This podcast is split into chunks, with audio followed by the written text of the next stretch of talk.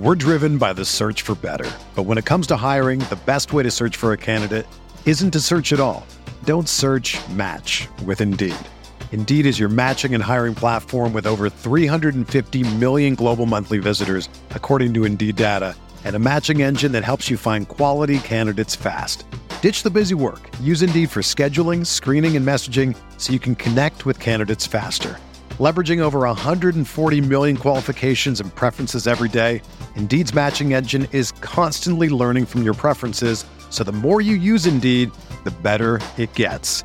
Join more than 3.5 million businesses worldwide that use Indeed to hire great talent fast. And listeners of this show will get a $75 sponsored job credit to get your jobs more visibility at Indeed.com slash BlueWire.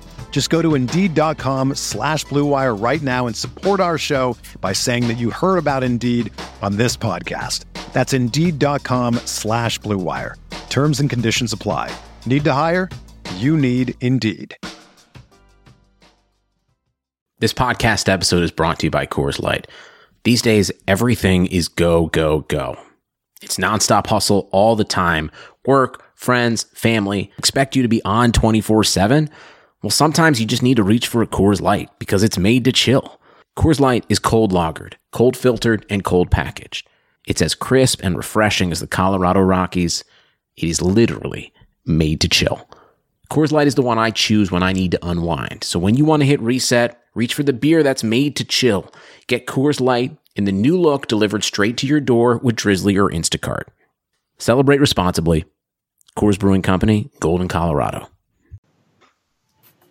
You are listening to The Uncontested, an Oklahoma City Thunder and NBA podcast featuring Jacob, All you haters, come at me. Taylor, You're a step past a hater like I'm Rondo. Upgrade your baby mama to a condo.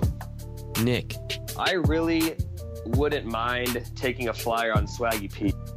Kamiar, I just got done taking a nap. and Justin. I'm too fast. What's up, everybody? Thanks for joining us today.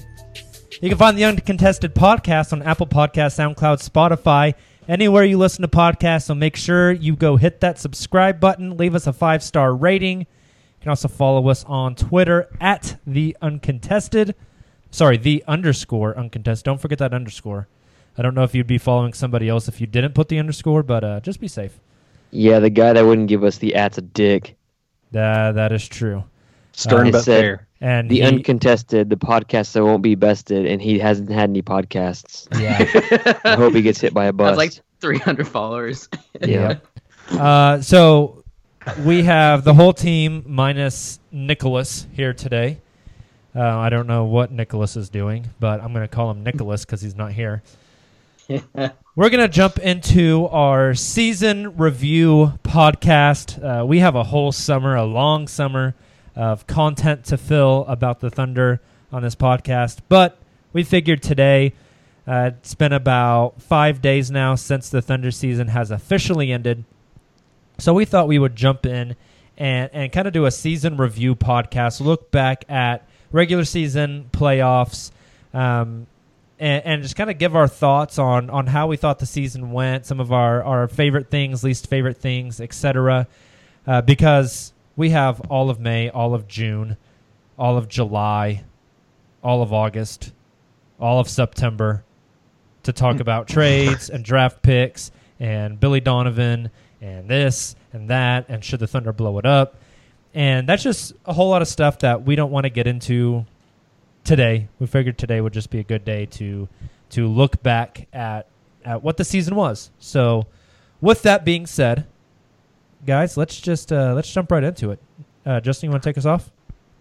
Let's start on a positive note.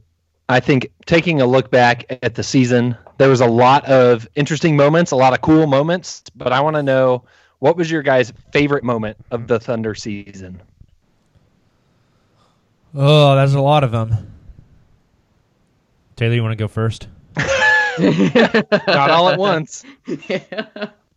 um, oh man, I think mine's gonna be kind of vague and generic. Um, I'll go a little more specific, but I think just the whole MVPG campaign, that stretch where he was just absolutely on fire and looked like one arguably the best player in the league, uh, which is really exciting and something honestly as good as PG is, um, and while I did ex- expect him to be a little better this season compared to last and be more comfortable, et cetera, et cetera, I was not expecting him to just go on a tear like he did, um, and that was really exciting and also something to be optimistic about because honestly, it was kind of that injury I think that really derailed him.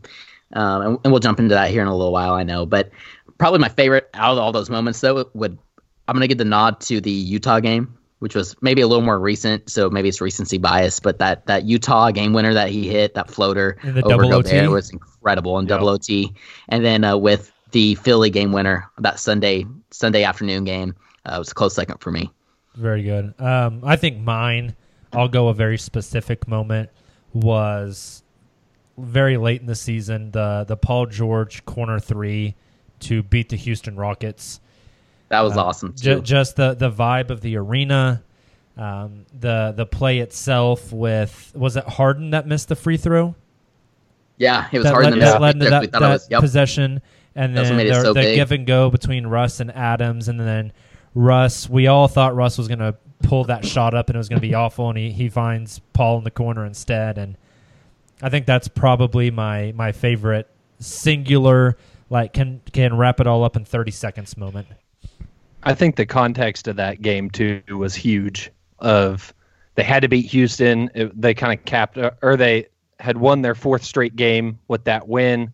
They needed some other pieces to fall their way, and it was just really setting up for the matchup that the Thunder thought they wanted with the Blazers. Yep, yep, that was a fun moment. Kamiar, what was yours? Next question. God. um, well, I'll go with mine. Uh, mine was probably the 2020-20 game from Russ. I think that shout out you know, Nipsey Hussle. Shout out Nipsey. It was just, I mean, the man literally just kind of willed that into existence. And when you think about that, it's it's absurd.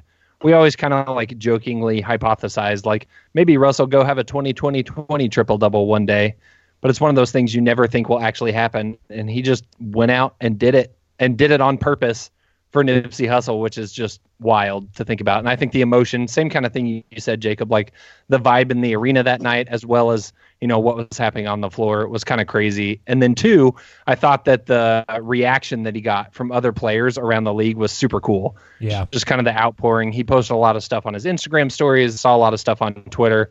I think the respect that Russ has around the league was cool to see because a lot of times we don't we don't see that. We just see Colin Cowherd spouting off on whatever network he's on now. And then Russ immediately after that game on national television shouts out a Crip set. So uh, I don't know. Sixties. I, I can't set. I can't remember the last time I saw somebody shout out a Crip set on uh, on national television, but uh, you had it, old old white women in Oklahoma googling rolling sixties everywhere. it's the greatest thing to think about. Oh, that's good. uh, okay. On the flip side, what was your least favorite? Let's start with Kamiar on this one. I would say next question, but I can answer this one honestly. the entire season after the All Star break was miserable, so that I would say that was my least favorite part of the season, which would be immediately after the All Star break when they just apparently fell apart if you looked at Dennis Schroeder, if you watched it, listened to it, read it, Dennis Schroeder said really the second half of the season and during the playoffs they didn't play together, and it was kind of miserable for them. Uh, he didn't say that, but I mean, I, if you're not playing together, it seems like it sucks. So and it's it was a crappy product to watch. So my least favorite part of the season, watching the second half of the season. I think my my fair. least favorite part of the season was um, again, I, I think I want to encapsulate mine into a, uh, a specific moment was Alex Abrines and, and that issue, uh, the the culmination of that, getting the the Shams Charania tweet that said he basically got cut, no longer with the team. Uh, still don't know what's up with that. Uh, I, from what Alex has said, now that the season's over, maybe we'll hear something. But uh, I I've always been a fan of Alex Abrines, and so that that was probably the the the lowest point for me. What about you, Taylor? Uh, post All Star break was a really good answer, and I was before Kamiar answered that, I was going to joke and ask if I could. Um, but uh, obviously, recency bias again would probably say that Dame shot was absolutely miserable. But I'm still not sure that was the lowest point for me, just because it was to the point of the series where I just like Yep. You had zero confidence. Right? Yeah, where, not even numb as much as I just had zero confidence that like I fully predicted them to win that game and then go back to OKC and lose in Game Six, Yeah. because that was the epitome of this team the whole season. Um, so I think that five game losing stretch that we finished uh, or not finished the season on, but or not not well, what, what five game winning streak we went on at the end. Was it a five game losing stretch before that, or am I making that up? It wa- I know there was a I don't know miserable if it was stretch five straight, but it was something bad. Yeah. where we where uh, we got absolutely blown out by Golden State, and then Russ gets suspended for Miami, and then they lost to Dallas. Like it was just some miserable, miserable games during that time, and um, I think that was kind of the the valley.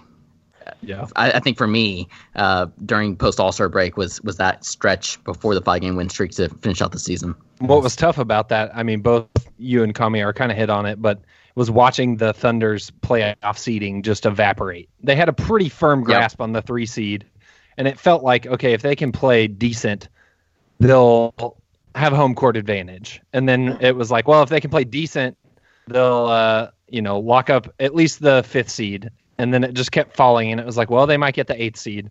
And then they they obviously went on Yeah. a little run to salvage it a little bit at the end, but just kind of a free fall there. Well, going I into the All Star break, they were exactly they were closer gonna the Yep. to the one seed than they were to the four.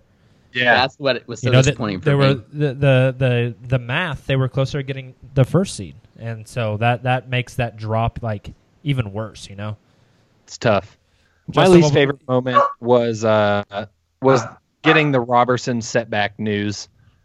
I think Which just time? Which time?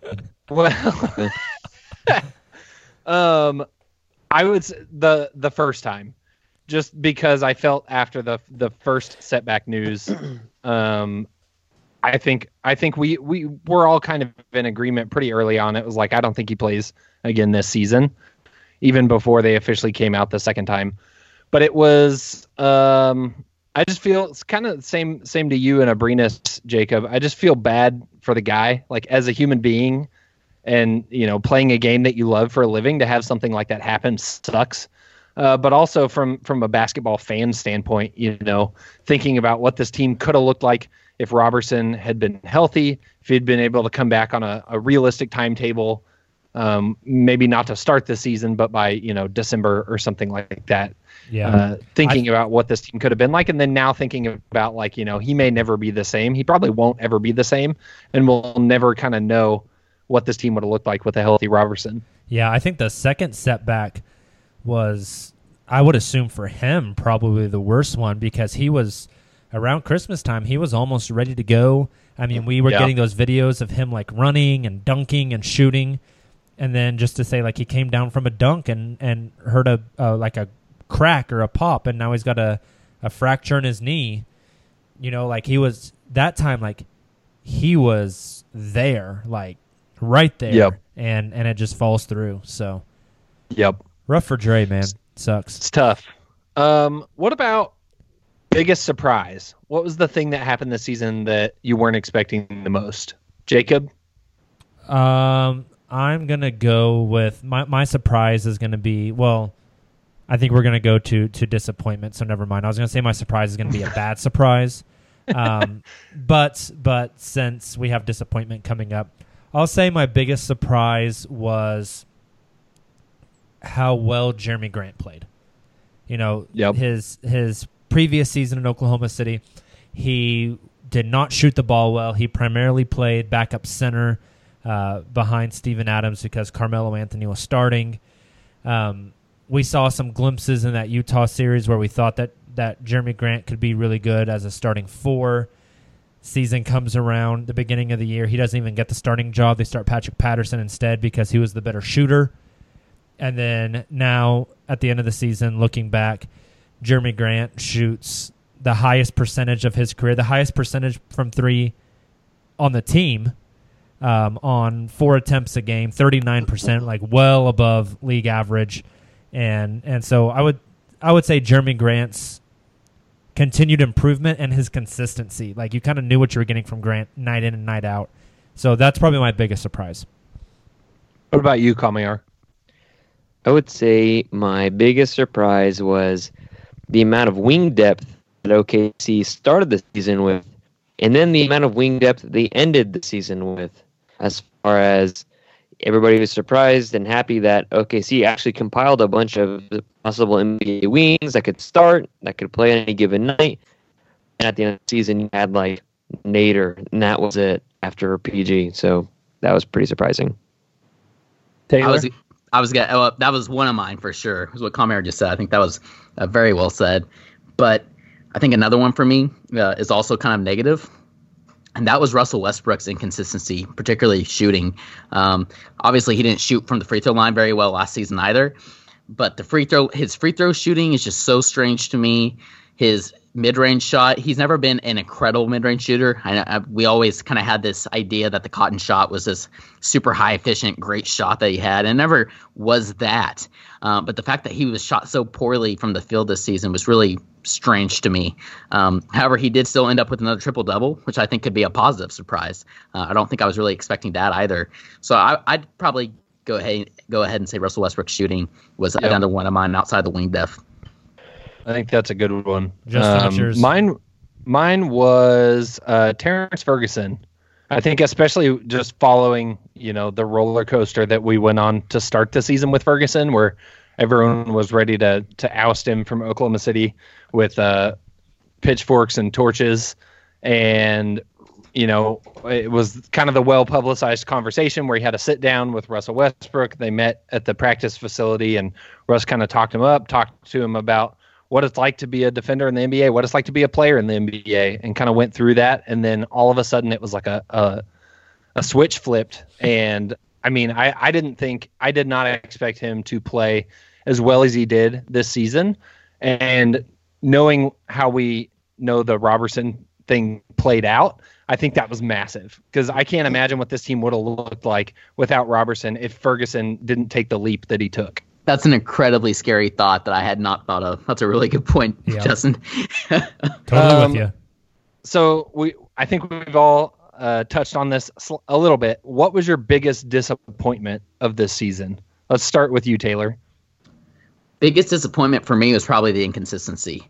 That was something getting rid of Melo. Um, and this, I'm, it's going to make me sound like a casual Thunder fan. You know, the the whole Melo was a scapegoat last season. We've talked about that on on this podcast, but I think for me, I, I, just kind of felt that getting rid of that, adding the players that we did, we talked a little bit about wing depth a little bit ago. I thought like the combination of all that was going to make us a, a, much more consistent team, and therefore, like we talked about before, you know, heading into All Star break, it seemed like we had finally found consistency and found our identity as a team. Um, and unfortunately, that wasn't the case. So that was the biggest disappointment for me was that we still just could not stick to that identity of play that we've talked so much about on this podcast. What about you, Kamiar? I would say um, I, I can't attribute it to one person. It's several factors. I would say that Steven Adams and his development was really disappointing to me. Um, his his lack of involvement, uh, not really necessarily dis- uh, not necessarily development, and part of that is on not really on him. Part of that's just on the team and what they're yep. doing. Part of that's on Russ. Part of that's on Billy. Um, it's there's a lot of people involved, and um, you know Steven's a talented center, but and he earns like 24 million, but you're not seeing any of that money get to put to good use, and that's why people are like, well, you might you know trade him because uh, he's uh, not fit for the modern NBA. Well, he kind of is. He's just not given been being given a chance, and plus I mean, you just played a team that exposed, you know, his weaknesses as far as yeah handling Damian, Damian Lillard, which not many people in the NBA can, anyways. But um, they, I mean, he was just he was just better off the court because they weren't doing anything to make him effective. And that was in the playoff series, anyways. So my biggest disappointment is his lack of involvement on the offensive end, really, because the defensive end, he's really the anchor that makes a lot of stuff go. He's really good at deflecting balls. He's really good at directing traffic. Um, but yeah, I would I would go with that. Jacob, another good one. I think my biggest disappointment. I'm going. To, I'm going to go with a player here, and say Patrick Patterson. Um, Yep. I, I had really high hopes for him coming into the season. Uh, I think before the season started, uh, we were all kind of in agreement that Patterson would be the starting power forward. We saw that the first four games uh, didn't work out. They benched him. They still gave him a lot of minutes, and the the season. At the beginning of the season, we thought he was going to be a starting four in the league, and at the end of the season, um, he's not even getting playing time. And And that doesn't mean he shouldn't have been getting playing time though. Yeah, That's fair. like totally fair. Yeah, it just his his overall inconsistency, his overall like lack of of shooting, um, the the fact that he he was supposed to be kind of an integral part of this team. That whenever they signed him a couple of years ago, uh, it was seen as like a, a really good move and a really good pickup, and just you know to I don't you know I don't think you can say it's it's his fault or Billy's fault or the team's fault or this. You know, I, I think there's so much gray area there. But just the fact that we didn't get the Patrick Patterson that kind of we we hoped to get um, is probably the biggest disappointment to me. But That's I another think we got another I really think we good got one. the Patrick Patterson that everybody else said we would get, right? Yeah, the super Because when- super inconsistent one. Because true. when we asked Toronto fans what was up, why didn't he start if they liked him so much, they're like, "Oh, he's gonna drive you crazy because he's so inconsistent." Uh, but what's not inconsistent about him is how hot his fiance or girlfriend is. So That's, that's fair. nice. She is uh, she's pretty attractive. He's got a really nice house too. So Yeah. you know, I mean, he's got some His French bull, his French bulldog's cute too. So Yeah. and I think he true. just started watching a couple Got a of lot anime going for series. I, yeah. yeah, I saw that. He, he posted got a lot on going Insta that he was about to start hanging uh, in there. basketball. start Attack on Titan. I think. Yeah. So you guys ever watch Um, Attack on Titan? Attack on Titan's really good. I haven't, but um, I I, yeah, watched because. I remember you talking about it a while back, and that's like, I need, I need to get into it for sure. I've been doing my Avengers recap because Summer and I are going to see uh the newest Every- Avengers tomorrow. Everybody dies. and everybody, spoiler alert, everybody dies. I I uh, don't- I watched Ant Man last night for the first time, and then tonight, as soon as we're done podcasting, I'm watching Ant Man and the Wasp, I'm gonna do that too. which Yep. is on which is on Netflix. It's free, so I'm gonna take Yep. advantage while I can.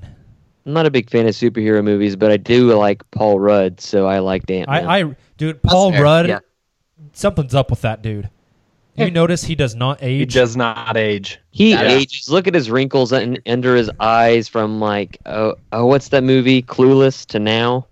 Like he ages. He just I don't know. Not Slower very than much. If that's all I have when I age, I'll be Black there. It's like- crack. Paul Rudd and Pharrell. Those dudes just don't age, Oh, Pharrell doesn't age, but that's for Pharrell, Black Don't yeah. Crack. Yeah, dude. And Like, Paul you know, Rudd Gabby- and Ant Man. You know, Gabby Gabrielle Union is like almost forty. yeah, she's really hot. Yep. Jimmy Butler thinks so too. You remember that? a- yeah, Um, Hello, Brody. Good. But but yeah, Paul Rudd is like freaking somebody in the buff window. in Ant Man too. Good dude. You guys ever seen Role Models with Paul Rudd? That's pretty good. It's a Love- good one. It's a good movie. I feel like you and And- Kamiar, as high school teachers, can Yeah. relate to that one. oh yeah. That is totally Jacob and Kami. What about the most encouraging aspect heading into next season? What do you see from this team that has you optimistic about next season, Jacob? Um, I'm going to steal your answer for biggest surprise, Justin. The most encouraging thing for me is Terrence Ferguson. Um, the jump that he made from year one to year two. Um, I, I don't have the stats in front of me. I can't remember what he shot year one from three. I want to say it was 33% on like less than two attempts per game. This year he shot nearly 37% on four attempts per game. Um, obviously, he was up and down a bit in that hot stretch. He was shooting like 40 something percent for like two months. Um, It's insane. but I thought his defense all season long was was really good. Uh, his his shooting went up. There were times throughout the season where I thought he showed a lot of promise putting the ball on the floor. Obviously, that kind of went away in the playoffs. But but just his progression, how how much of a jump he made from year one to year two, and then now going in year two to year three. If he can make another similar jump, I think that he could be a really really important and integral part of this team. And I think it's really important to remember that Terrence Ferguson can't even get into a bar right now. Like he is not yet 21 years old. That is wild. Like I mean, I forget Terrence that. Ferguson. When- when I was 20, like- you know, I, I just for him to be 20 years old is just really impressive to me. Um, to, to so already true. make that kind of jump. Jacob's very intro- impressed by 20 year olds in general. Yeah, I mean, pretty interesting people, 20 year olds. But Terrence Ferguson, I mean, if he can have another productive summer and come back even better again, I think the thing he needs to focus on offensively the most this summer is is ball handling, putting the ball on the floor, attacking closeouts, and running a pick and roll, and um, and having at least some resemblance of an idea of what he wants to do. Right? Honest- Whenever he would dribble drive, it was just chaos. yeah, but honestly, that reminds me of Jerami Grant a few years ago. And then- Absolutely. And then, now look where Jerami Grant is at, and a lot of that can be attributed to, and I think Grant would say this too, uh, is is his development within the Thunder organization. So if Ferguson can can continue to grow like that, he is hands down the most encouraging thing for me going into next year. what about you, Taylor? Uh, youth is absolutely one that I was going to mention. And again, I'm- I'm being a little more vague on these, but I think Hami and, and Ferguson particularly. I think, um, and th- this is one of those hot takes that we can pull up like three years from now, and this could really bite me in the butt. But I'm gonna go ahead and throw it out there anyways. Um, I think at the end of Russ and PG's contracts here, we're uh, that they have coming up here in, in, a couple of years, we're gonna see them kind of passing the torch to the the younger generation of the Fergusons and the Hamidou Diallos. And I think those are two guys that are are, are really some two guys we can really be excited about for sure. And I think Hami is a guy that kind of gets uh, forgotten about because of all the different things that happened this season and the different players that we have on this team. You know, from Paul George to Russell Westbrook to Steven Adams, etc. So that's something I'm, I'm really optimistic about. But also, Hey Taylor, Taylor, before you move on, real quick, can I say something about that? Yep. So, yeah, so talking about twenty year olds, I'm a big fan. Um, Hamidou Diallo is, is also a good 20 year old. 20, 20 years old. Um, obviously, insanely athletic. Talked about how he wants to become an even better defender. And I think it's super important to remember that they have Hamidou Diallo for the next three years. And I think year three is the first year he makes over a million dollars. Like next season, he makes $800,000. Um, i- if Hamidou Diallo can be 75% of of the defender that Andre Robertson was, but Andre was making 10 million and you're paying Hami 800,000, like what a bargain as far as value to a to a dollar amount. and that's kind of where I see like, I, and Jacob, you mentioned this. You might have been the first one of us to mention it. Love a good bargain. Um, I could see three years from now where Hamidou Diallo is our starting shooting guard. You, you can even move Terrence to the, the three or something. Um, I'm I'm really high on Hami. Obviously, there's a lot of recency bias in that as well because you know we have the same dunk competition and we've seen his athleticism.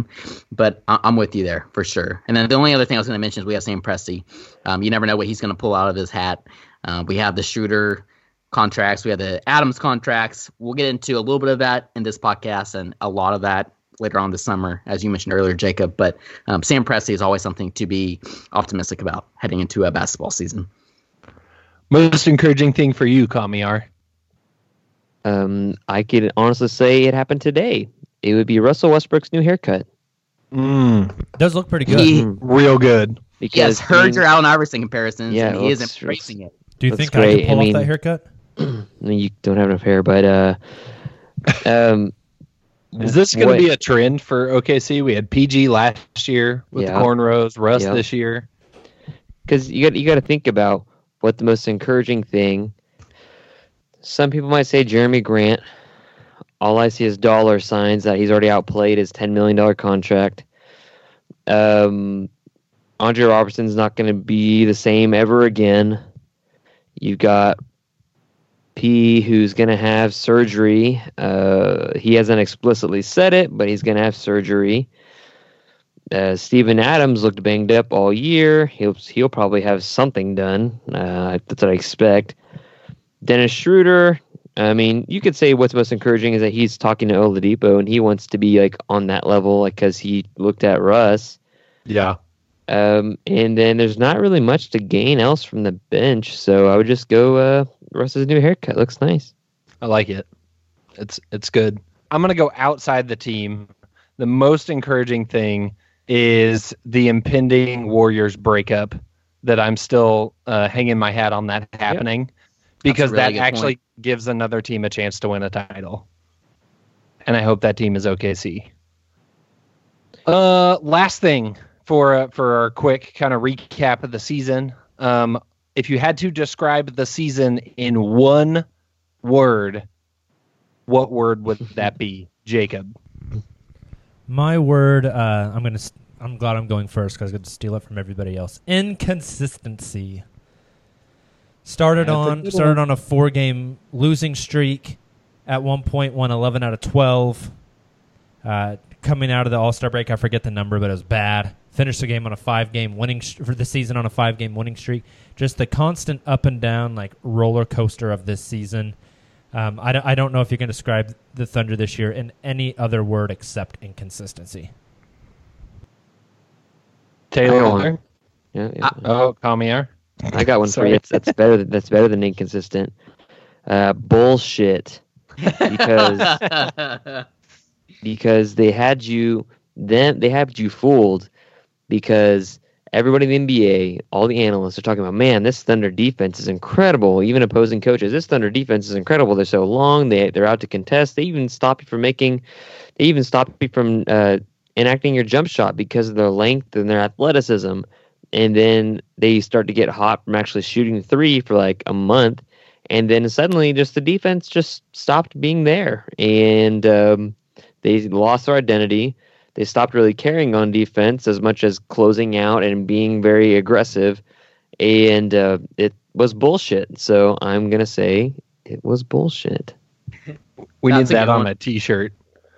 This Uh, is some bullshit. Hashtag Thunder Up. What about you, Taylor?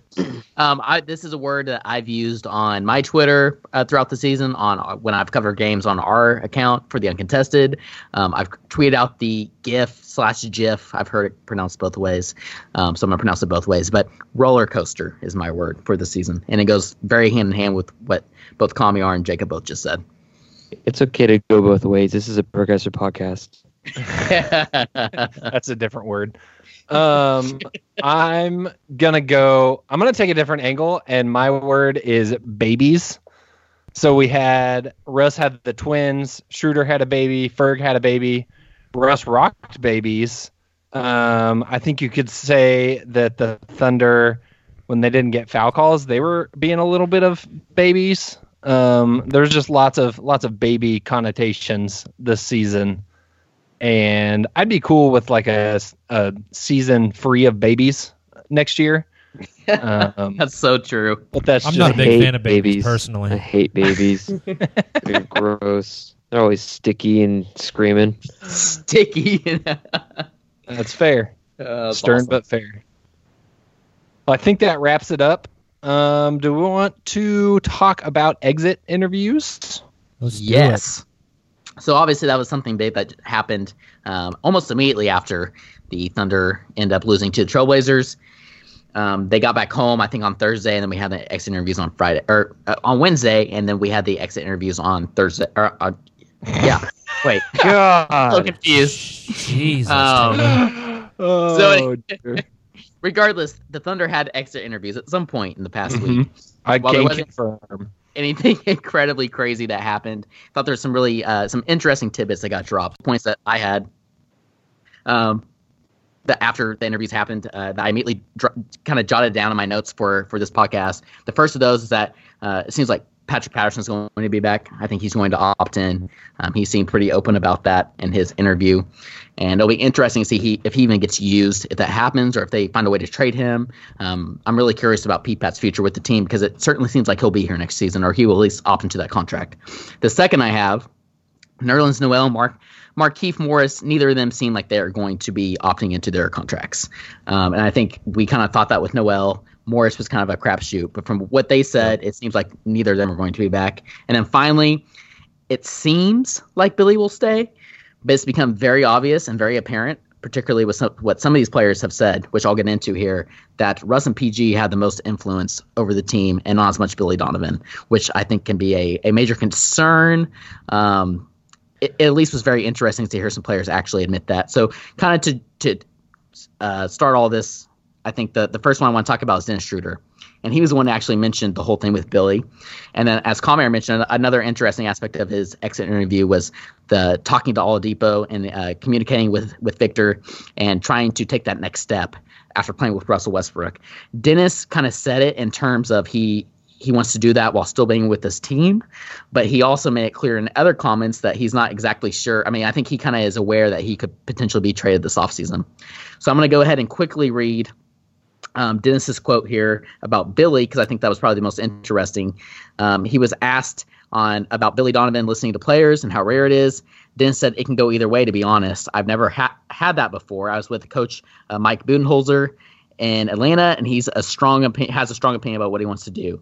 He got used. Dennis got used to it because I wasn't in the NBA before, so my first year started with him. He's got a strong belief, the San Antonio kind of system, which I thought was interesting. Um, he's a good coach. I like, and he keeps everyone accountable in their own way. Billy is kind of rare. I've never had it before. It can go either way, I think. He said that again. Um, when it gets too much and he listens too much to the players, it can go bad as well. Another interesting tidbit. Me and him had good conversations. I never tried to change anything. We never had any issues. He's been great with me. So that's a, obviously a lot to digest there in that quote, and I think there's a lot to digest from the uh, Victor Oladipo um, communication quote that he had. Who wants to start this off with Dennis's exit interview? And is there anything else that stood out to you guys, or what about those two uh, segments of his interview that you guys found really interesting? Do you think Kevin Durant didn't like playing under Billy Donovan because he let Russ be his own player? Russ made a, another interesting comment about Billy in one of his answers, and he said uh, something along the lines of, and I can look it up if I need to, but it was something like, uh, "Me personally, I haven't had any problems with Billy." And the first thing I thought of there was, okay, and, and that might have just been, you know, him. He's on the spot um, with a bunch of uh, interviews. He's not thinking ahead, but the first thing that I thought of was like, okay, you might be referring to Kevin Durant there.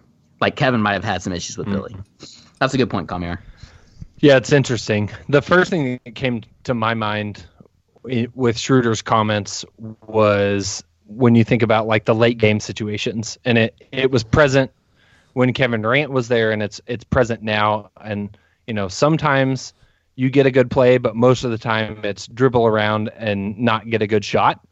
And I don't know if that's just because Billy, you know, didn't draw up a play and just you know trusted his guys to go get a bucket and if so, then that's that's an indictment of Billy. Or I don't know if it's he had a play and Russ or PG or whoever was just like, "No, nah, I'm to do this instead," which is kind of more of an indictment on the players, but also speaks to you know Billy's lack of influence over the players. Either way, that that kind of stood out to me. Just thinking in those late game situations that oftentimes kind of leave us frustrated or scratching our heads of just wondering like who's who's really running the ship in those moments. Anyone else?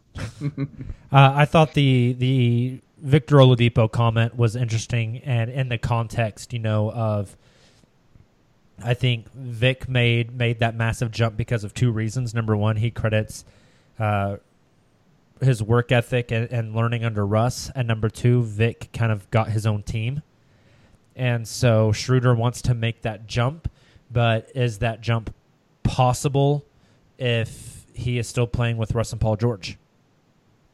That's what I found interesting. Like, is right? What's the context that he he mentioned that in? Yeah. Um, did he say that expecting to be traded this offseason and then making that jump, or did he reach out to Vic like, "Hey, I know when you were training the offseason, you were not expecting to be traded from the Thunder. Um, yet you were you made this big jump. So how can I do that, uh, anticipating that I'm still going to be playing with Russell Westbrook next season? That's a good point because Vic didn't get Vic was was doing those workouts and, and trying to to push and, and change before that trade ever went down. That's something I didn't think of. So that, yeah, that's that's good perspective. Yep. Um, so, anyways, I I, I was kind of long winded on that um, with Schroeder because I thought his was kind of probably had the most interesting two comments there. Um, but the next one I have here is Markieff uh, Morris and his brother Marcus Morris actually had an interview. I believe it was posted by the Athletic. Basically, yeah. Marcus kind of went on this big rant where he talked about how he was disappointed in, in, Oklahoma City and Billy and the coaching, how they didn't use his brother the correct way. how him and his brother were both uh, very excited about him coming to OKC, and then it didn't live up to expectations based off of how uh, Keith was used. Um, he was very uh, had a lot of criticism basically for Billy, and then Keith kind of echoed those sentiments a little bit um, in his exit interview, but he also mentioned that OKC was probably the best stop from a personnel standpoint of his career. So, what all do you guys think about Markieff? Um, I know I mentioned earlier that I don't think he's going to probably be with the team next season based off minutes. No, I think right when they made that signing, the thing that stood out to me was that in his entire career, the least amount of minutes he had really played was you know 20 to 25 minutes. And when you looked at this roster it was like i just don't know where those minutes come from. And the answer to that question that i had at the time is they just didn't come. You know he averaged 15 minutes or so uh, through his tenure with the thunder. And i just don't think that was what he was used to. It it, it wasn't what he was comfortable contributing with. And i think that was a, a big reason why he never quite looked like the Markieff Morris that maybe we hoped we were getting. I think the other part is the injury. I still wonder how much that neck injury that he had, that he missed a big chunk of his time with Washington.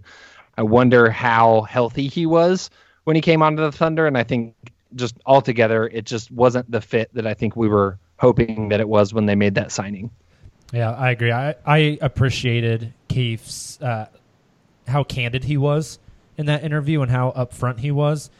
Um, you know, I, I think I've mentioned this to you guys off the podcast, but I'm curious to like if Noel leaves and you could basically tell Keith that he's going to be your four and five off the bench. He'll always be on the court with with either Steven or Jerami, or maybe Keith at the five, Paul at the four, or something, to where Keith can get that 20 minutes a game. Uh, if that would be something he would consider to come back to.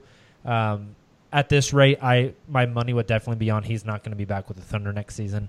But um, I, I, did appreciate how candid and open he was about it. He didn't try to beat around the bush. Yep. I felt like when Markieff was he joined OKC, people were really excited, and they envisioned actually getting Marcus because Marcus is thinner and more athletic and can actually shoot the ball uh, better from three. And then when they see Keith and he's actually a little bit slower and he's much larger than his brother, which is actually a twin, so it's weird. And they saw how inept he was on the defensive end. Um, people were like, "Well, is he better than Patterson?" So honestly, like I appreciate his uh, candidness. Um, he obviously thinks that OKC is a top-notch uh, program, and um, uh, organization, and that's cool because he was really not that much better than Patrick Patterson anyway. So see ya. Don't care. Yep. Um, so obviously the next two I have here are Paul George and Russell Westbrook, two of the probably the biggest. Um, and we'll start with Paul George here, and really his kind of centered on obviously his shoulder. And I have one other point that I wanted to bring up, but starting with the shoulder, um, he was very vague about it all. He wouldn't say exactly what the injury was.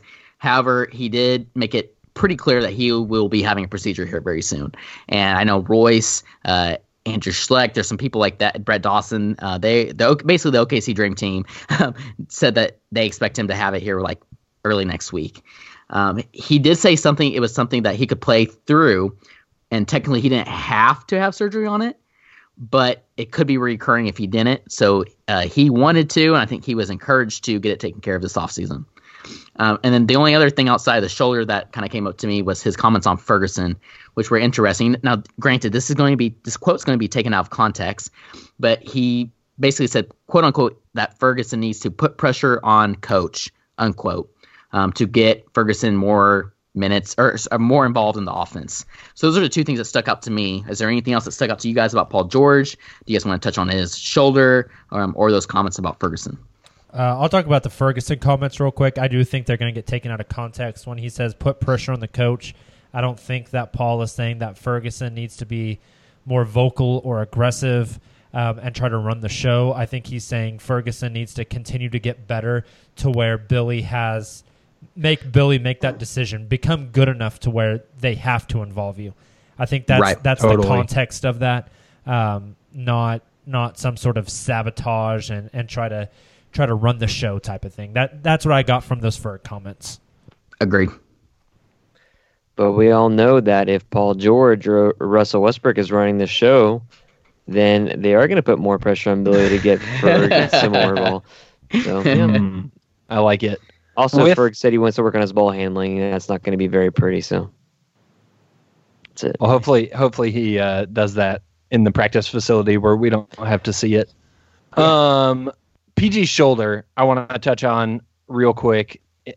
I I want to I want to call out like you know there's still I feel like his comments in in the exit interviews kind of reignited the like, ooh, is it a does he have a rotator cuff injury? Like what was it, Scoop B?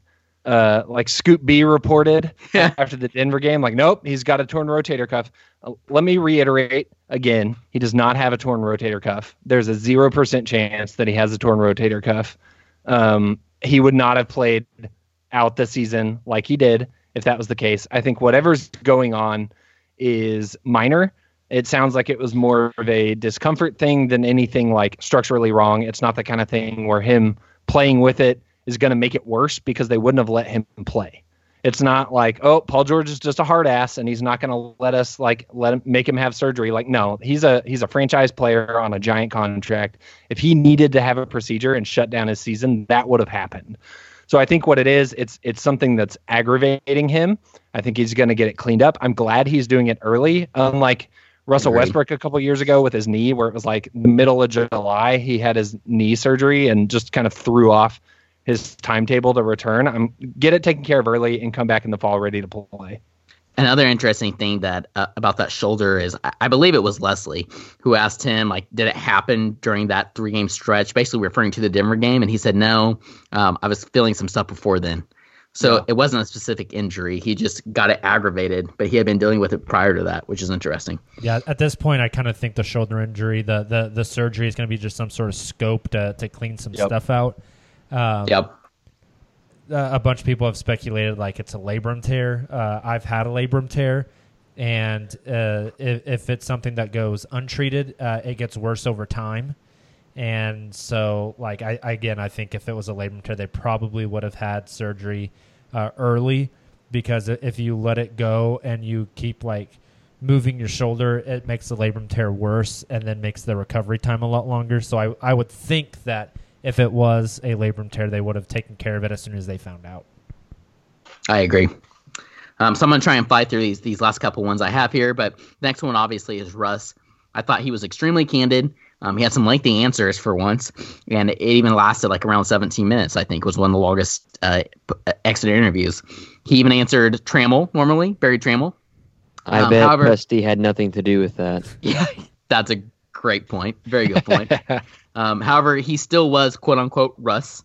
He talked the talk as if he wasn't going to change his mentality, but he seemed to infer that there were changes of his of that he was personally wanting to make this offseason, and he did take some blame, um, particularly for that that early exit um, from the from the postseason. So my question for you all: Were you guys more encor- en- encouraged by Russ's interview, or more discouraged? Um, let's go ahead and start with Jacob. I would say encouraged. Um, Russ typically like is in his shell, uh, especially as we know in in press conferences and talking to the media, and so the fact that he opened a little bit up a little bit here, I think says that uh, you know he he kind of understands and takes the responsibility, and um, you know I just and it's not that I don't trust Russ as far as like he's gonna change up his, his approach as far as like how he trains and and focus on you know becoming a better shooter and getting teammates involved and not dominating the ball but at some point Russ is just who Russ is and and you can't change the the nature of the beast right and so I wonder if we're if we're approaching that that aspect where Russ knows he, he's got to move the ball more, be a facilitator, take less off the dribble shots, get to the rim, etc. Like he knows that, but I don't know how much of that he can like purge and change, if that makes sense. You know, Yep. I think it's just kind of who he is at this point. Absolutely. Justin, you want to go ahead and go? It like you were about to say something. I think uh, my thing with Russ in interviews is he's never been and will never be the guy that sits in front of a reporter and will actually tell you like what he thinks he needs to work on in the offseason. There are guys in the league that will do that and they'll be very open, like, you know, I, I need to get better at this, I need to do that. So when you hear Russ say things like, I know what I can do, I'm the best player on the court most of the time. If other people think a triple double so easy, why don't they do it? All that kind of stuff. That's who Russ is. I think internally and what Russ is actually going to do this summer, he is he's going to work on a lot of the things that we saw. Whether or not it'll be a huge improvement on the court, we don't know but he's never going to be the guy to sit there and be like, you know, I really need to uh, make take better shot selection. But just because he doesn't say that to the media, I don't think that he's ignorant of that fact behind the scenes. I just don't think he's the type of the guy to, you know, wear that on his sleeve in front of a bunch of reporters. I would totally agree with that. Yep. Kamiar, you have anything to add on Russ? Uh, no, I think it's same old shit, dude. Like, uh, there's nothing encouraging there. He's just being Russ. Press maybe the media a little bit more. Um, there's like there's nothing. There was no substance. It was like, hey, uh, how you improve your shot? I'm gonna keep on shooting. Yeah. Uh, okay. Yeah. Uh, so no, I'm I'm not. I don't take anything from that. I'm kind of with Justin there. I think a lot of that is Russ is going to put on his front because he feels like he has to. But when it comes Yeah. down to it, he's going to get in the lab and he's going to make um, some sort of necessary adjustments. Now, whether they will will be enough, we'll see. Um, so the last one I have here is Ferguson and Dre. We kind of grouped these together here um, because they were both shorter, but they both made some some bigger points that I wanted to cover here in the podcast. So Ferguson, he talked about handling the ball. We talked about, a lot about this already on this podcast, working this offseason a lot. Um, but something else that stuck out to me wasn't even in Ferguson's interview per se, but it was with the rest of the players. Um, there was a lot of players that seemed very high on Ferguson, still very high on him. Felton was one of those guys. I'm just he- high. just high in general. Um, Felton even mentioned working out with him in OKC this summer, but Felton isn't even guaranteed to be on the team, and he's still wanting to work out with Ferguson in OKC. Um, so that was something that kind of st- that stood out to me about Ferguson. And then Dre, he mentioned being about 90% in November before he re-injured his his knee going up for a dunk, and it wasn't actually the tendon that time; it was something to do with the bone. So he's on track for training camp, so that's exciting. And he's currently waiting for the bone to fully heal in his knee. And he inferred that he's been kind of frustrated with himself because he was he was playing through some discomfort uh, before he had that injury last season. Um, and he feels like he could have maybe potentially avoided rupturing his patella tendon. And I think, as he put it, like you can't just rupture a tendon, right? There's a lot that goes into that. So I think he's a little frustrated with himself as well as some of the trainers who um, felt like he was a okay to play before he ruptured, fully ruptured that tendon in that game against the Pistons, and then b he maybe was doing a little too much um, around the November timeframe, which caused him to uh, re-injure that knee, even if it wasn't the tendon. So th- those are kind of the things that stood out to me for our shooting guard position um, on those two interviews. Who wants to start off? Um, mention anything else that I may have missed, or kind of elaborate on some of those points. I instead of Andre Robertson because, like we said, the wing like everybody expected Dre to be back by December or January. Alex Abrines was there. Timothy Luau Cabarro was there. And then Nader was just like a random pickup they could have just for like in case of emergency. That's and a of good course, point. Like, the first three guys, they all went out, and then like they traded TLC for cash considerations because like, oh, we have Abrines and Nader, and we're gonna be fine because And Dre's coming back. Dre's coming back, Yeah. and none of that ever happened. And so, um, I mean, if OKC could have at least just signed Rachel DeMita, that would have been nice to play in his stead. She probably Uh, shoots way yeah. better than him. She probably looked a does. better too, for being honest. And Dre shot his shot, and he actually made that one with her. Yeah. But Shout out to far Dre. He made the one that counted, yeah. I guess, right? Um, guess. No, I'm. I, I think the Ferguson stuff kind of speaks to why I said he's he's the most encouraging thing for me going into next season. So I also wonder if Dre um, is even on this roster come come training camp. So, but Well, that's just makes- something we can get into in another podcast. Yep. just makes me angry how you have Deonte Burton and you sign him, Deonte's another interesting one. and he's the guy that attacks the rim at will, and he's a tough defender, but you constantly stick out Nader on the court. But Yep. that's another time. That's another conversation for another day. Um, all those play, I mean, all those players talking about Ferguson, like, and they, they did it last season, they did it preseason, they did it this season now. I mean, they're talking about this kid like he could be a borderline all star. And that surprises me. Um, while I think Ferguson's going to be an incredible player, I kind of look at him as like a like best case scenario, he could be the perfect role player on a basketball team. You know, like we've talked about Trevor Yeah. Like Ferguson's, but they're talking about this kid like if he can get ball handling down, he could be um, like maybe Bradley Beal or something insane. You know, like that that, that really surprises me. It's encouraging to me. Again, he's back to those Or- 20 year olds, man. Yes, that's a good, good back word. to those Yep. 20 year olds. Give me all the twenty year olds. Trade Russ, PG, and Steven. okay, hey guys, uh, so we're about to get out of here, but before we do, I want to get quick predictions, real quick, kind of as a, a teaser into what we're going to be talking about all summer. Um, so I'm going to go down a list here, and I just want you guys to tell me yes or no. Uh, each person I name, I, I'm just wanting to know: Will this player be with the Oklahoma City Thunder at the start of next season? So let's just stay the same order this entire time. Um, whenever I read a name, start with Justin, then go Kamiar, and then go Taylor. Then I'll give my answer, and then we'll go on to the next name. Sound good? Okay. All right, first one, Billy Donovan. Yes. Uh, no. Yes. I'm gonna say no. Oh. And, and, and you, you like shit or get off the pot on this, right? Like you, you can't say I don't know non-committal. 75 25. It's a it- yes or no, right? You got to shit or get off the pot. Yep. Russell He Westbrook. Non-committal. yeah. Russell Westbrook. Russell Russell's a uh, big yes. Yes. Yes. Yes. Yeah. Paul George. Yes. Yes. All the yeses. Yes. Jerami Grant. Yep. Yes, and they try to extend him. Hey, Uh, quick plug. Go to hoopshabit.com and uh, read my article about why they should extend Jerami Hey. That's right. It's good stuff. Um, I'm going to say yes, but I also would put him maybe under like Jerry, uh, Steven Adams as somebody who could be packaged for like a mega star, but I don't see that happening. So yes. I'm saying yes. Steven Adams. Nope. Oh. I say he's weird. Well, the question is to start the season, so I say yes. I'm so I'm still going to go ahead and say yes as well. I'm saying yes. Terrence Ferguson. Yep. No. Yes. Yes. Dennis Schroeder. Hmm. I'm gonna say yes. No. I think no. I'm going to say yes.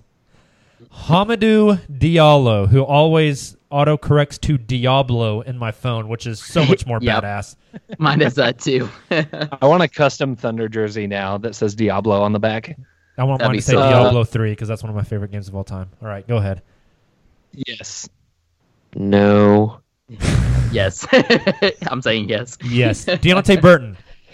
Yes. Yes. Yes. Yep. Abdel Nader. Oh, I hope it's no, but I think it's yes. It's a yes. I think he'll be hanging around the end of the bench this season. So yes. I say yes as well. Patrick Patterson. I lean yes based off the exit interview.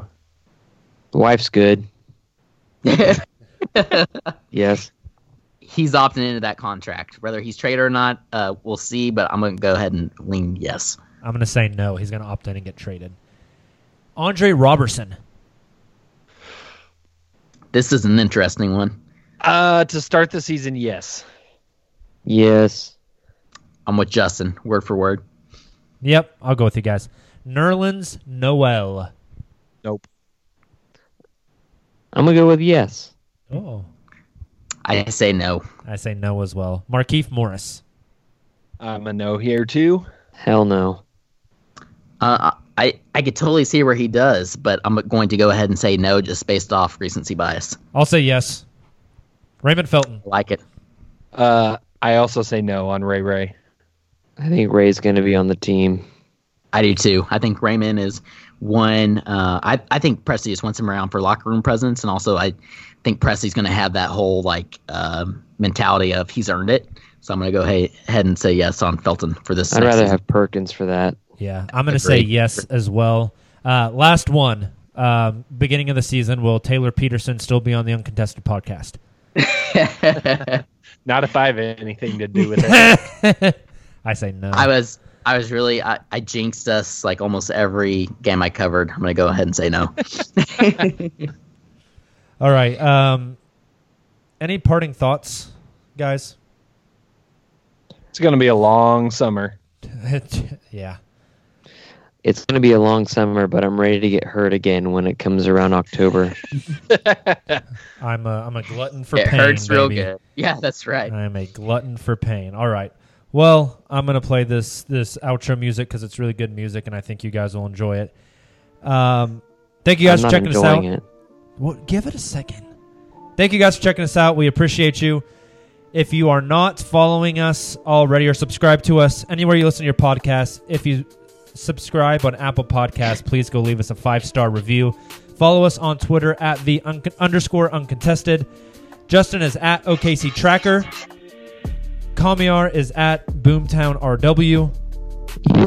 Taylor is at Taylor underscore P15. You can find myself at ThunderMob405.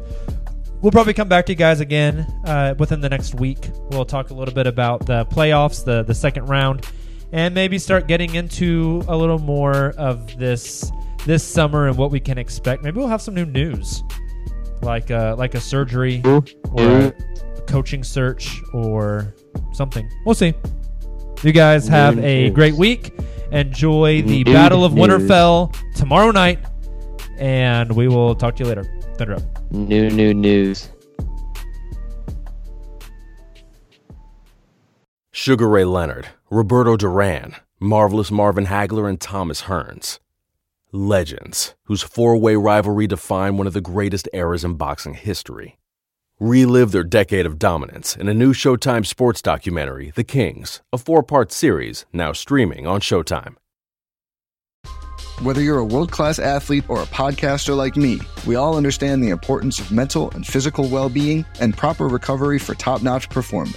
That's why I'm excited that Unifyd Healing is sponsoring this podcast. Unifyd Healing is a new and super innovative global network of wellness centers powered by Energy Enhancement System, or EE System. If you haven't heard of the EE System, you'll want to listen up. This technology promotes wellness, deep relaxation, purification, and rejuvenation. At hundreds of locations across the globe, access to a center is easy and affordable. Interested in experiencing the EE system technology for yourself? Go to unifydhealing.com slash bluewire to learn more and find a center near you. That's U-N-I-F-Y-D healing.com slash bluewire. No material or testimonials on the Unifyd Healing website are intended to be viewed as medical advice or a substitute for professional medical advice, diagnosis, or treatment. Always seek the advice of your physician or other qualified healthcare provider with any questions you may have regarding a medical condition or treatment and before undertaking a new healthcare regimen, including EE system.